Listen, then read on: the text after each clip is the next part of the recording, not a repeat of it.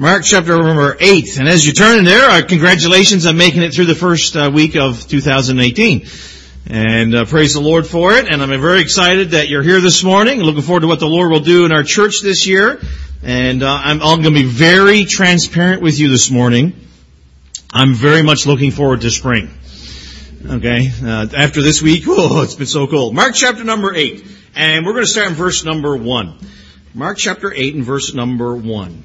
And in those days, the multitude being very great and having nothing to eat, besought, uh, sorry, being having nothing to eat, Jesus called his disciples unto him and said unto them, I have compassion on the multitude because they have now been with me three days and have nothing to eat.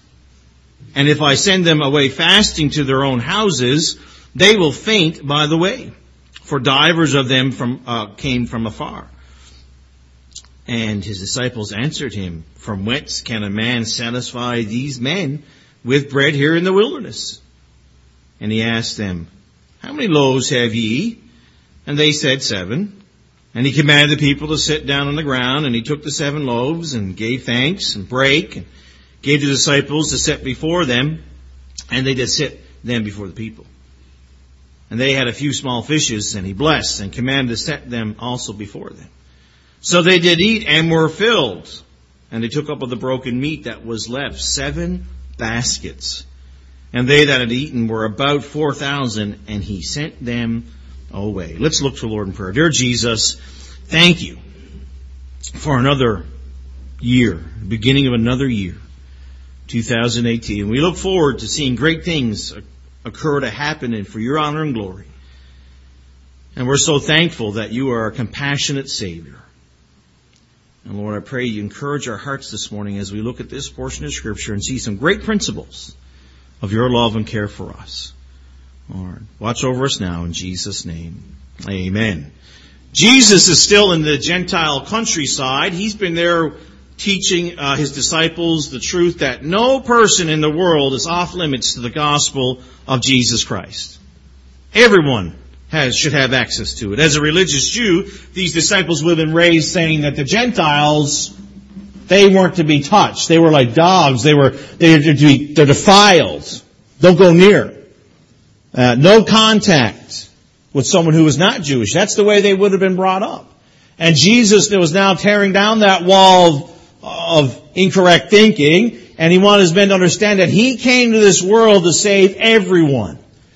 Everyone so that if they might find him, they would be saved. To drive this truth further to them, Jesus took them into a predominantly Gentile area.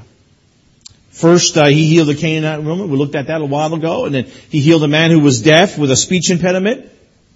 And as soon as those miracles are accomplished, he began to teach the people the Word of God. And when this passage is open, Jesus had been teaching the multitude for three days. Three day seminar. Alright, he had been preaching, expounding the word, and when he was finished and he's ready to send the multitudes away, he acknowledges the fact that the people didn't have any food. And he couldn't send them away fasting or hungry, and because if he did, excuse me, there was no doubt that some would definitely faint along the way, and that would cause problems. So as he did earlier in his ministry in Mark chapter 6, he feeds the multitude through a powerful miracle once again. Now there's some similarities between these miracles. Both miracles of the feeding involved huge crowds. Now we just went through Christmas season and you probably were involved with some big gatherings. And there was lots of food. I mean, we, our church Christmas banquet, uh, we had almost 200 people. There was food everywhere. It was great. But we're talking 4,000 here the Lord provided for, and another crowd was 5,000. Both miracles took place where there was no food readily available. There wasn't right next to the grocery store. Okay? The disciples weren't hopping across the road to pick up a few bags of chips. You know, there was no food available. In both uh, miracles, Jesus used small amount of food to feed a whole lot of people. And both involved bread and fish. And both miracles involved the disciples and in both ones, the disciples doubted the Lord's ability to take care of the need. And in both, Jesus took what he had, he thanked God for it, he broke it, and it multiplied in his hands. And the entire crowds in both miracles were totally satisfied. Now there's some similarities and then there's some differences. There's difference in the number. The first was 5,000, this was 4,000. The amount of bread was used was 5 versus 7. And uh, in amounts left over, uh, there was 12 baskets in the first and 7 in the second. And the first miracle took place after a day of teaching. This one took place three days after. Alright, so there's some differences. The first miracle was motivated by the spiritual needs of the crowd. And in this situation, Jesus motivated by the physical needs of the people. He said, hey, they can't go home. They'll faint on the way. We need to feed them. The miracle was performed using outside source in Mark chapter 6. Remember, or sorry, John chapter 6, that little boy brought his lunch. Here, the, the disciples had something to possess and Jesus took it. I like this next part. The first miracle was designed to teach the disciples that Jesus was the bread of life for the Jews. This miracle is designed to teach that Jesus is the bread of life for the world. For all. All could come to Him. Above all these things, and that's interesting parallels and interesting similarities and things, but really the greatest thing I see here in this portion of scripture is the compassion of our Savior. The compassion. He teaches us to care uh, about the spiritual side of life, there's no doubt, but He cares about our material side of our lives as well. He definitely cares about our spiritual welfare that we would know Him as Savior, but as the children of God, He takes care of us physically as well. He doesn't leave us high and dry. The first thing I see here is the, the masses and their need. The masses and their need. These people have been with Jesus for three days now. They had, they had been at an old-fashioned camp meeting, and I've only ever been to one, and there was lots of preaching and teaching, and this was three days. Can you imagine? Can you imagine sitting down for three days and listening to Jesus preach and teach? That would have been amazing. No, it would have been like, you know, you ever go visit a family member and, uh, maybe it's happened over Christmas and you feel like you just got through the door and then it was time to leave? And you've been there for hours? You know, this, I think that's the idea with these folks. They sat down, they were just soaking it all up. It was amazing. Now the teaching was ended, and Jesus already dismissed the service as such, and they had no food for the journey. And verse number three tells us, uh, and if I send them away fasting to their own house, they will faint by the way, for divers of them come from far. Divers means uh, many or different places. They come from afar. They weren't close by. So Jesus saw the need and said, hey, I have compassion on them. They, they can't meet this need on themselves. We find ourselves in the same predicament from time to time when we have periods of physical and material need, don't we? Let's just be honest. Might not be right now. Maybe it is, but we've all been there. And, and sometimes I'll have to be honest as a, as a preacher, I hesitate to speak or preach too much on Jesus meeting on physical material needs because we are inundated with this prosperity gospel racket on the internet and different preachers. I'm not preaching prosperity gospel. What I'm teaching and preaching is God takes care of our needs. Both spiritually and physically and materially. He does that. And we can see throughout scripture that Jesus cares for his own. The Lord cares about us and he meets our needs. I think of the children of Israel as they lacked food and water as they journeyed through the wilderness after they left Egypt with all its bounty and, and all its wonderful foods. And Jesus provided. God provided in Exodus 16, Exodus 17. David faced a time when he was on the run away from Saul. Saul was about ready to kill him and he had to flee from the presence of the king and he came upon some high priests in a town not far away and they gave him some bread. He had a physical need and they provided. You know, even Jesus knows the depths of poverty and hunger and thirst. In Matthew chapter 4 verse 2 it talks about when he had fasted 40 days and 40 nights and he was afterward a hungered. Yeah, he knew hunger. He knew hunger. He had nowhere to lay his head in John chapter 19 verse 28. Uh, and uh, sorry, that's uh, in uh, in Matthew eight twenty. Uh, and John nineteen twenty eight talks refers to his thirst, and in, in Second Corinthians chapter eight verse nine refers to his poverty. He he didn't have anything, so he understands those things. Isn't it great to know that our Savior knows when you're hungry? When you're thirsty, when you're weary, when you're down and beaten. He understands those things. He has sympathy. He cares. Most people in this room this morning are familiar with agony and physical suffering in some manner. Now, some years ago, I had wisdom teeth removed, which resulted in me having three less teeth and nerve damage. They had a little boo-boo when they took out one of my teeth. Uh, I was a little bit older. They said I was really old. That's the word they use. I was really old to get my wisdom teeth taken out. I'm 37. Give me a break. I'm not really old. But at the time, I'm not 37 anymore, but at that time I was 37 and they took that tooth out and the nerve had got used to laying underneath that tooth and it, up it came and nerve damage. And, uh, I don't have any feeling on the left side of my tongue. None. I can't taste anything. I still eat though. Okay. Uh, it's, I don't feel, I can't taste anything, but I do feel things when it gets cold, it really hurts. So this week, it has been hurting. Like I've been coloring my mouth and everything just to keep warm. I, I can remember when I went into the doctor and uh, I had had teeth removed before, so I knew there'd be some swelling and things. I remember going back. Damn it, my hey, it's not working right. And uh, he sat me in the chair and he said, "Can you feel this?" Uh, uh you know, can really, can you talk when there's something, something in your mouth, you know, and tell me how you feel. Uh, yeah. yeah. So, unbeknownst to me, had taken the needle out and he was poking my tongue.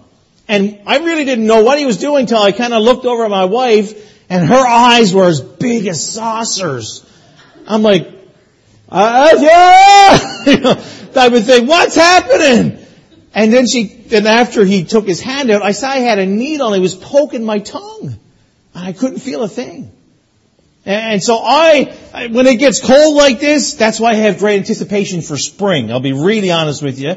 The warm weather does not bother a bit. It's the cold, but we all have something. You know, maybe yours is not as humorous as no feeling on the left side of your tongue. Maybe you got something else a lot bigger. But we all have felt that physical pain and suffering. Maybe you have right now, or maybe in the past, you have known uncertainty and problems that come with financial stress.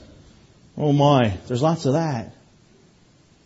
Maybe you live through the torture of emotional problems and dealing with mental health and different things. We all have things that we have to deal with.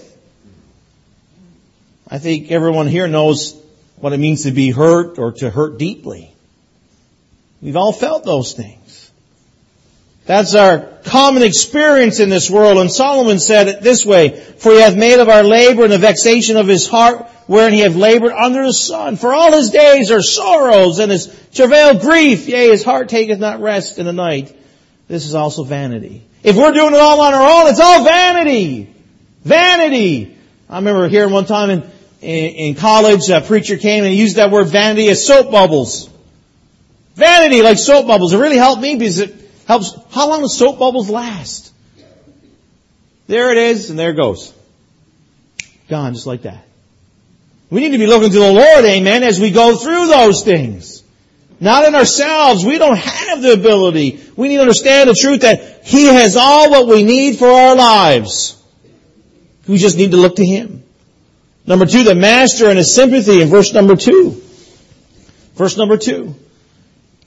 The Master and His sympathy. I have compassion on the multitude because they have been with me three days and have nothing to eat. Jesus sees the crowd. He's aware of the situation. And these people have been with him for three days. I'm sure some of the kids were nodding off by now, you know, having good snoozes. And maybe some were growing restless, whatever the case, but now they're definitely hungry. And they can't make the trip home without someone falling by the wayside. And I have compassion on them, Jesus says. This means his heart went out to them. Compassion is sympathy coupled with a desire to help. Jesus didn't say, oh, poor people, and then walked away. Jesus said, I have compassion, and he did something about it. Five times in the gospel is, is it recorded that Jesus was moved with compassion, and in this passage, I have compassion on them. That's a glimpse of the heart of our Savior, that He has compassion on us today. I don't know about you, whatever you might be going through, but that should give you some encouragement to know that the creator of this world has compassion for you. He has sympathy coupled with the desire to help. I praise the Lord that we serve a Savior who cares. 1 Peter 5, 7 says, casting all your care upon Him, for He careth for you. He cares about you. That, that idea of the word careth in 1 Peter 5, 7, that's the idea of taking an interest in someone. Our Lord is interested in the things that affect our lives. And listen, there's seven billion plus people in this world. He cares about every one of them. He cares about you. He knows your name. He knows your heart. He knows your interests. He knows the problems you face and He's there and He cares. Wow. And that, that care, that compassion, that love is seen throughout the gospel, throughout the Word of God. We serve a God who cares. Think about the children of Israel as they, they left uh, Egypt. If you haven't read that story in Exodus, you know, you quickly find out that the children of Israel did not need any instructions in whining and complaining. They were masters of it. They had it down. They, they, they, they complained and griped, but God still cared for them. He still provided them the water and the food. He was ever present. He subdued all their enemies. They should have died by the Red Sea. Not gone through it. They should have died in the wilderness, but God took care of them. Now they should have died as they went through the, into the promised land, through the Jordan River and went against these armies of the Canaanites and other ites who had so much more experience in warfare. They should have died, but God miraculously took care of them. He performed miracle after miracle after miracle. Now who, really, who, who would have cared about a Gentile widow whose son, and eh, who were starving to death? God did. God cared and sent a man named Elijah and he came and blessed that family. You know, there was hundreds of people dying in the time of Jesus' ministry here on earth. And who would have cared if a man named Lazarus died or a little girl or the son of a poor widow had died. Jesus cared and he raised them from the dead. Who would have cared if a bunch of God rejecting Christ hating sinners died and went to hell? Oh, we're not talking about the past now, we're talking about right now. God cared because he sent his son to die for all sinners. For God so loved the world that he gave his only begotten son that whosoever believeth in him should not perish but have everlasting life. Jesus cared, and He cared enough to take my, take the place of the cross for me and take that penalty of sin. He cared! For He hath made Him to be sin for us who knew no sin, that we might be made the righteousness of God in Him. Wow. I praise the Lord that we serve a God who generally, uh, genuinely cares about the needs of His people, and He doesn't hate to hesitate. We should not hesitate to bring our needs to Him and say, "Hey, Lord, help me." I don't know how to take care of this situation. Uh, maybe you're down to your last ten dollars. You don't know how it's going to go. Maybe there's problems at work, and maybe your relationship is not as what it should be. You can bring it to Jesus. He cares. He loves you. He died for you. He wants the best for you. We need to bring it to Him. Bring it to Him. You know, we bring it to Him. We don't surprise Him though when we bring it, you know. He knoweth the way that I take. Job chapter 23 verse 10. He cares about your need. The eyes of the Lord upon the righteous and His ear are upon, are open unto their cry.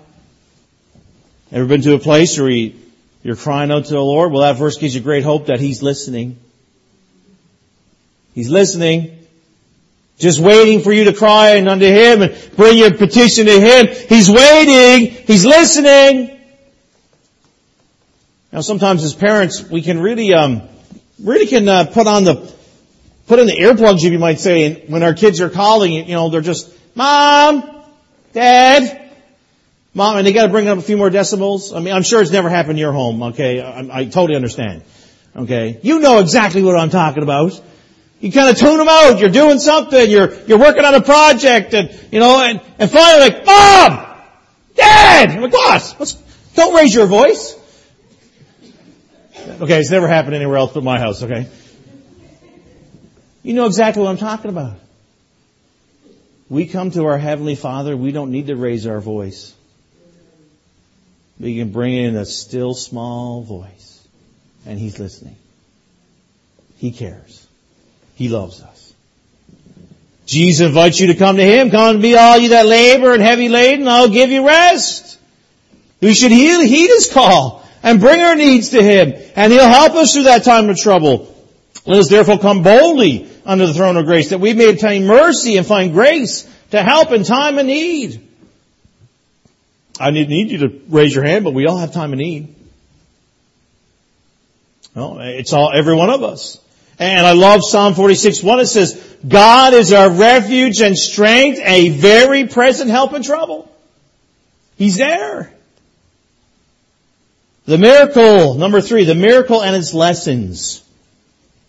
Having declared his desire to feed the multitudes in verse number three, Jesus immediately was met with doubt in verse number four.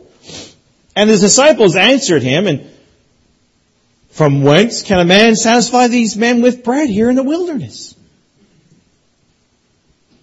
The disciples had already seen Jesus feed the 5,000, besides men and women. And they still doubt his ability to do the impossible. And verse number five, and he asked them, how many loaves have ye? And they said seven. How many loaves have ye? Seven. And as he did the first time, Jesus took that small amount of food that was available, and he thanked God for it, and he broke it, and he gave it to his men to give to the crowd. And just as the first time, the loaves and the fishes multitude multiplied as he broke them for the multitude. And the miracle took place by the hand of God once again. And when the meal was all finished, and all will, were full and filled. You know, I'm sure if it's anything like at my house at Christmas time, everybody was filled when they pushed away from the table. Right? Everybody was full. And if anything like my house, you were looking for the nearest couch. Okay? After you pushed away. You were full. Probably, if anything, we probably overate. Okay? These people were filled. There was no more eating. They were done. And the disciples go to collect the leftovers. Oh man, I love leftovers. And after Christmas, I, I know turkey tastes better the next day. And they took up all those leftovers and they had lots left. In verse number eight, they did eat and they were filled and they took up the broken meat that was left, seven baskets. Now, these baskets aren't like the little baskets that you would see, you know, carry a few little things in. These were baskets. Think like a laundry hamper, okay? The, the, the, the word basket here is the same word that's used when Paul had to escape the city of Jerusalem because some people were after him to kill him and the men, some Christian men led him down the wall in a basket. So, you know, Paul wasn't fitting in a little tiny handbasket, was he? Now this was a basket. They, they think probably could hold up to 200 pounds. That's a lot of food left over.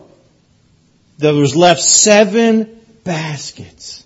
Wow, that's enormous. They couldn't even fill one basket when they started and then when they're done and fed all these people, there were seven baskets left. Wow! Hundreds of pounds of food. There's a number of lessons that we can glean from this miracle. The miracle reminds us that Jesus is Savior. He is the Savior. He is not a Savior. He is the Savior. The only one. When Jesus uh, fed the 5,000 in Mark chapter 6, the crowd was made up of Jews, right? I mentioned this earlier. Now the miracle is performed in a part of the country that's primarily Gentile. And he wants his disciples to know that he came to save every nation, of every kindred, of every tongue, of every people. He wants them to know that this gospel's for all. He's the Savior of all. You know, he came for his own, but his own refused and rejected him. But Jesus came and died on that cross for the sins of all people. Jesus came and gave his life for whosoever will trust in him. He is the only Savior. Jesus saith unto them, John 14, 6, Jesus saith unto them, I am the way, the truth, and the life. No man cometh unto the Father but by me. He's the only Savior. Sadly today, there's many who are propagating and saying that, hey, there's all kinds of ways. There's only one, and it's through Jesus Christ. And He is the Savior. There's only one. The miracle reminds us that Jesus is more than sufficient to meet the needs that exist in His people's lives. Consider Ephesians 3.20. Now unto Him that's able to do exceedingly, abundantly, above all that we ask or think, according to the power that worketh in us. This verse reminds us vividly that He is able to do anything. Anything. He is able to meet the needs in your life today. I don't know everybody's needs here today, but the need that you have in your heart, He can meet. He created this world. He can meet your need. He has taken care. We have history of thousands of years taking care of His people. He can take care of you. Does not matter how big your giant is and Maybe you say, you say to me, Pastor Alcott, the giant I face now is the greatest giant I've ever faced in my life. I don't know how to defeat it. I don't know how, to, I, I'm, I'm beyond my abilities. It's not beyond Jesus. He can help you through it. He's helped other people through it. How tall your mountain is, how deep your valley is, He is sufficient for the need that you have in your life. He's sufficient. Turn over to uh, 2 Corinthians. 2 Corinthians, chapter number 12.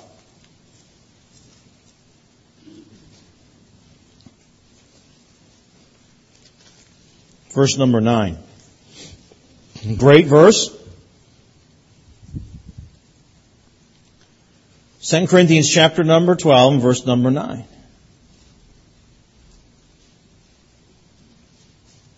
And he said unto me, My grace is sufficient for thee, for my strength is made perfect in weakness.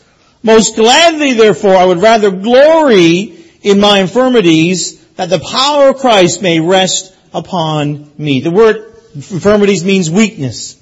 This is a great verse to remind us He is able to give you comfort when you go through the greatest storms of your life. He can take care of you. He wants to take care. He wants you to bring it to Him and He'll law guide you through that storm. He is, He's able to empower you to do His will. Philippians 4.13. I can do all things through Christ which strengtheneth me.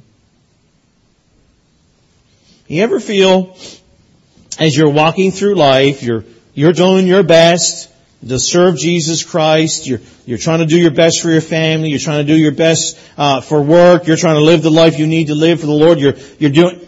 Sometimes you feel alone. He's with you every step of the way. He cares. He's with you every step. For he said, I will never leave thee, nor forsake thee. You're never alone. Though you might feel all alone at work when you're trying to have a good testimony for Jesus Christ. And maybe the, the trials of life right now just seem overwhelming. And no one else really knows how you feel. And that might be absolutely true, but Jesus cares and He's with you. You're never alone. Look over in Psalm 84. Psalm 84. Read you a couple verses here in Psalm uh, verse, or 84 verse uh, number 11.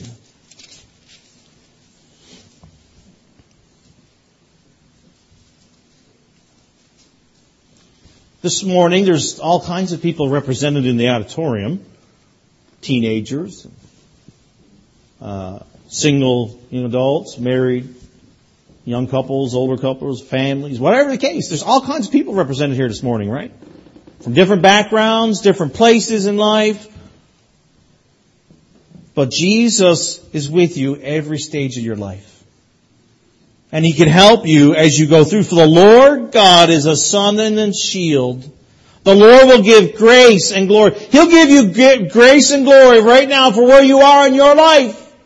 He doesn't wait until you're 28 and start doing it. No, if you know Jesus Christ as your Lord and Savior this morning, He's with you. And He gives you that shield. He gives you that encouragement. And no good thing will He withhold from them that walk uprightly. Can a teenager walk uprightly this morning? Try again. Can a teenager walk uprightly this morning? Yes, absolutely. Can a single individual, young adult walk uprightly? Yes. Married folks, uh, seniors, widowers, widows, whatever. You can walk uprightly. And the Lord of hosts, blessed is the man that trusteth in thee. He cares. He supplies, his supply always meets or exceeds the need. You know, as we were preparing for Christmas dinner, we had a few folks over. You know, it's always the cook's worst nightmare not to have enough food. Alright, and I was doing all the cooking. I love to cook and I was doing, I was like, oh man, maybe I need some more potatoes. And you know why I do this every Christmas? I have way too much food. But just the thought of not having enough makes me feel like I have to go buy some more to make sure I have enough. You know, you come to Jesus and there's never going to be a time where the Lord says, well, I'm, I'm dry. I don't have anything to give you. Oh no. Oh no. He always has to meet the need and exceeds the need. Only He can do that. Only He can do that. The miracle reminds us that He has all that we need for the journey home. When the people were filled, Jesus had His men to collect the remnants of the meal. And He sent the people away. What did they do with the seven baskets full of food? I mean, could hold hundreds of pounds of food. Now, I don't have biblical account for this, but it did come to my mind as I read this passage of scripture. I wonder if they didn't take doggy bags with them as they left. Took some food home. Take away carton. Take some food with you as you go. So they could have enough as they went home. Praise the Lord. He has everything we need to get home. Amen? I'm not talking about if you live in Mississauga, Malton, Orangeville, wherever you live. No, I'm talking about heaven. He has everything He needs to take care of us as we go through this life. Sometimes the way gets hard. Let's just be honest. It gets hard and the flesh gets weary, but God sees that and, and sees that our needs and He provides for us and He doesn't lay us alongside the ditch and say, forget it, I'm not taking care of you anymore. No, He takes care of us the whole way through. I never worry about fainting on the way and not making the heaven peace. I am in Jesus Christ and Him alone. He'll take care of His own. He, he, he promised me His eternal life and His promises are true. They don't fade away. He'll take me home. Every single one of us who has trusted Jesus Christ as Lord and Savior, He will not forget us. I remember as a child that was always one of my worst fears. That my parents would leave me somewhere. You know, especially after I was bad, okay? Ooh. Mom! Where are you? Now, you know, grocery stores and toy stores, I didn't mind staying there for a while, but I always wanted to go home. Okay? I remember one time we left my sister. I mean, you should have seen the horror of my mother's face. I was smiling in the back seat, but you'll get that after. But no, she got back there, put her arms around my sister, said, "Oh, I'm sorry, Tanya, I didn't mean to do that," and you know, so forth, so on. I never worry about Jesus not taking care of me, leading me all the way home. Everlasting life is everlasting, amen. Never ends. This miracle reminds us, and those other ones were really encouraging. This one here is a little discouraging, but we need to be reminded of it, and that we are a people of little faith. Know, as I was reading that passage of scripture, you know, verse number two, let's go back to Mark chapter 8. I have compassion on the multitude because they have now been with me three days and have nothing to eat. And if I send them away fasting to their own houses, they will faint by the way, for divers of them come from afar. And his disciples answered them, From whence can a man satisfy these men with bread here in the wilderness? I almost feel like yelling in the past, He did it before! It wasn't that long ago he had done it. And, and there was more people. But they still doubted when he had this problem arose. You know, I, you know, I would like, I, it would have been so cool in the scriptures see, say like, uh, in my mind's eye, okay, uh, Peter, hey folks, no food? No problem. Man, we've seen Jesus do something, a, miracle before he'll do it again. And maybe James says, stands up and says, yeah, you're to have so much bread. You're to have so much fish. It's to be amazing. And John will reply, you're not leaving hungry. But they didn't say that, did they? Though they had seen Jesus do it before. From whence can a man satisfy these men with bread here in the wilderness? And, and Jesus, verse number uh, five says, and says, them, how many loaves have ye? And I can almost hear a, a, you know, that attitude. Seven. There's thousands of people. We got seven loaves. Now, it's really easy for me to rag on the disciples, wouldn't it? Actually, it's fun preaching to rag on them. But it's the truth for me. How many times has the Lord come through for me and for you? How many times has He moved that mountain for you? How many times has He brought you through the valley? How many times has He come through for you where there seemed to be no way through? You felt like you're all up against the, the, the, biggest rock you could think of. There's no way of getting underneath or around or through. And all the way, there's no hope. And then Jesus makes a way.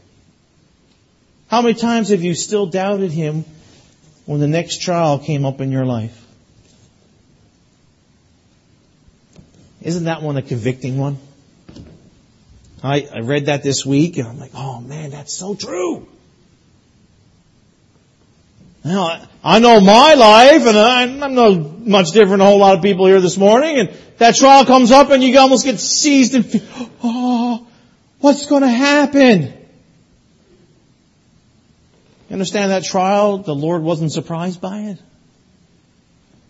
He knew it was coming. He had a plan. Oh, we're people of small faith. How much better off we would be if we just learned to trust Him? I'm not, I'm saying that we like, woohoo, I have a trial today. I'm not talking about that, but we, when that trial comes, we're like, Lord, I'm going to trust you.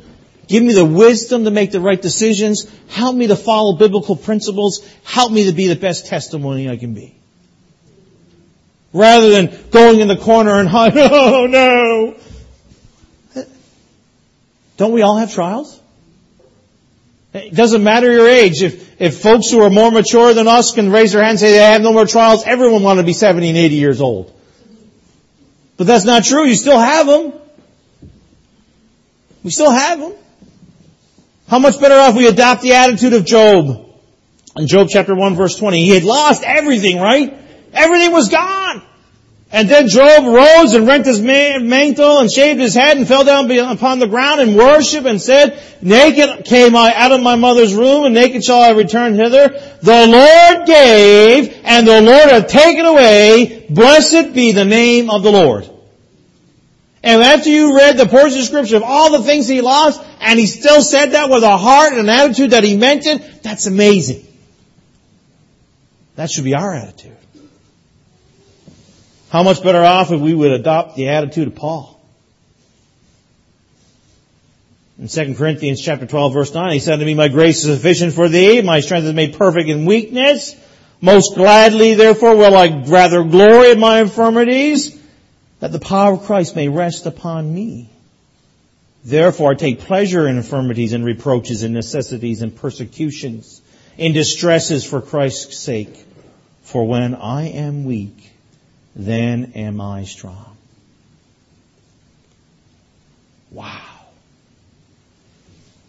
So when those trials come, I'm gonna have an attitude of thankfulness to God. I'm to have an attitude. I'm to trust God and see Him work it out. Now that doesn't give us a pass to say, well, I'm just to sit in my couch and not do anything. No, we still have to work. We still have to pursue the Lord and do what's right, but I'm going to give it to Him. I'm going to do my best. I'm going to show uh, I care and move forward and compassion, whatever the situation is, but I'm going to trust the Lord.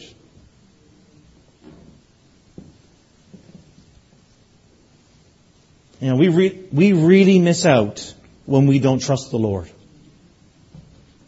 Could you imagine the blessing if one of those disciples would have said, the Lord's going to do something marvelous today for you? What a blessing was missed, wasn't it? I mean, those, those people were still fed and, and you know, they were wonderfully uh, blessed, but just to step out by faith, say, Lord, I trust you, point me the way I need to go. This miracle reminds us that our God is not a stingy God. He's not stingy. He proved more than enough, or provided more than enough for these people. And his desire to give you more than enough as well. John 10:10, 10, 10, I come that they might have life, and they that, that they might have it abundantly. Abundantly. Now, and we're not talking about your, your, uh, necessarily. I mean, it does happen. The Lord blesses us financially. We have money and things. I really think this abundantly involves our spiritual realm, you know. More love. I can tell you right now that I care about people more now than I ever did. And that's because of the Lord.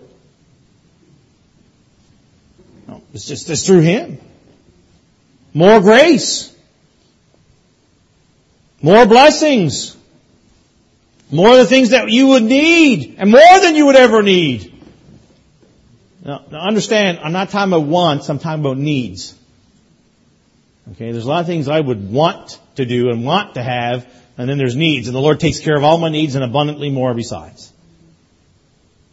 Thank God He has more to give and desire. And if we as children of Him would come to Him with our arms open and say, Lord, encourage me, help me, I want to serve you, I think He, He blesses even more. Uh, I just seen it time and time again, the Lord do that. He's not stingy. He's not our, he, he doesn't not care about his children. He loves his children. He wants his children to do what's right and to serve him. The miracle teaches us that great things can happen if we just get the needs into his hands. If I have a need and I'm just sticking it in my pocket all the time, pull out and look at it. Oh, that's a big need put it back. I'm not going to be able to meet that need. And I take that need out and give it to the Lord. Say, Lord, help me with this. Help me. Give me the words I need, uh, maybe the conversation, or give me the wisdom to take care of it. A small amount of bread and fish became sufficient for a multitude because it was put into the hands of the Lord. Imagine what he could do with you if you put you yourself in his hands and held nothing back. Say, here, Lord, here am I. Do with me as you wish. Oh, you're so much more than a few loaves and fishes. Imagine what the Lord could do. I don't even need to ask this question, but I do need to ask it just to help you think about it. Do you have a need? I think all of us would say, yes, I have some sort of need. Maybe some of you have huge needs at the moment. Maybe others, eh, maybe that, not big deal, maybe some small. Every one of us has needs. And we go through cycles when we have big needs. Have you given that need to the Lord? Have you taken it out of your pocket and given it to Him? Hey, does your relationship Need a touch? Need His touch? Get into His hands. Does your spiritual walk need to be restored? Maybe, maybe it's okay, but it needs to be reinvigorated. What a great time to do it in the new year. Get things going right. See that happen again. See, see that enthusiasm for spiritual matters once again. Get into His hands. Whatever the need might be. Maybe it's a son and a daughter who, who's away from the Lord, or, or, maybe school for them is tough, or maybe you're a single individual and you're looking for a relationship, or you're, you're having trouble at school, whatever it is. Get it out of your hand and give it to the Savior. Give it to Him. And watch Him take care of it. Watch Him move in marvelous ways. Now we're not told how the people responded in this portion of scripture. Do we just know that there was 4,000 of them and there was lots of food left over and he sent them away. Oh, I got an idea that they talked about that for a long time. These people talk. You know, as the little ones were walking home with daddy and mommy, Daddy, did you see all that fish? Yes, son, I did. That was amazing. What a great testimony. Thousands of people went home that day seeing what the Lord can do when you give Him what you have. Church family, I believe we could be that same testimony in our community, in our families, in our towns, in our cities, if we would just give ourselves to Him. Take the reins, give our hearts, everything to Jesus, and see what He can do. He loves you. He cares for you.